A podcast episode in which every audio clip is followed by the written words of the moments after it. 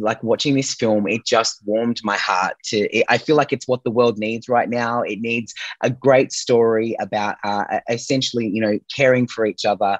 When Australians watch this on Apple TV Plus, what do you want them to take away from it when they when they watch this amazing film?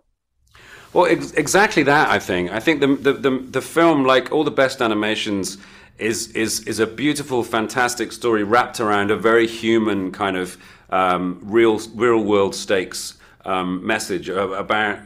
You know, the truth of it is that if we want good luck, then the best thing we can do is put love out into the world because the more we do that, the more it will come back to us. And, you know, that's how luck can manifest itself. You know, love begets love, and you have a character there who's who's a, a, foster child who has been looking for a family her whole life, seemingly, you know, bad luck the entire time, but has never ever dropped her sort of positivity.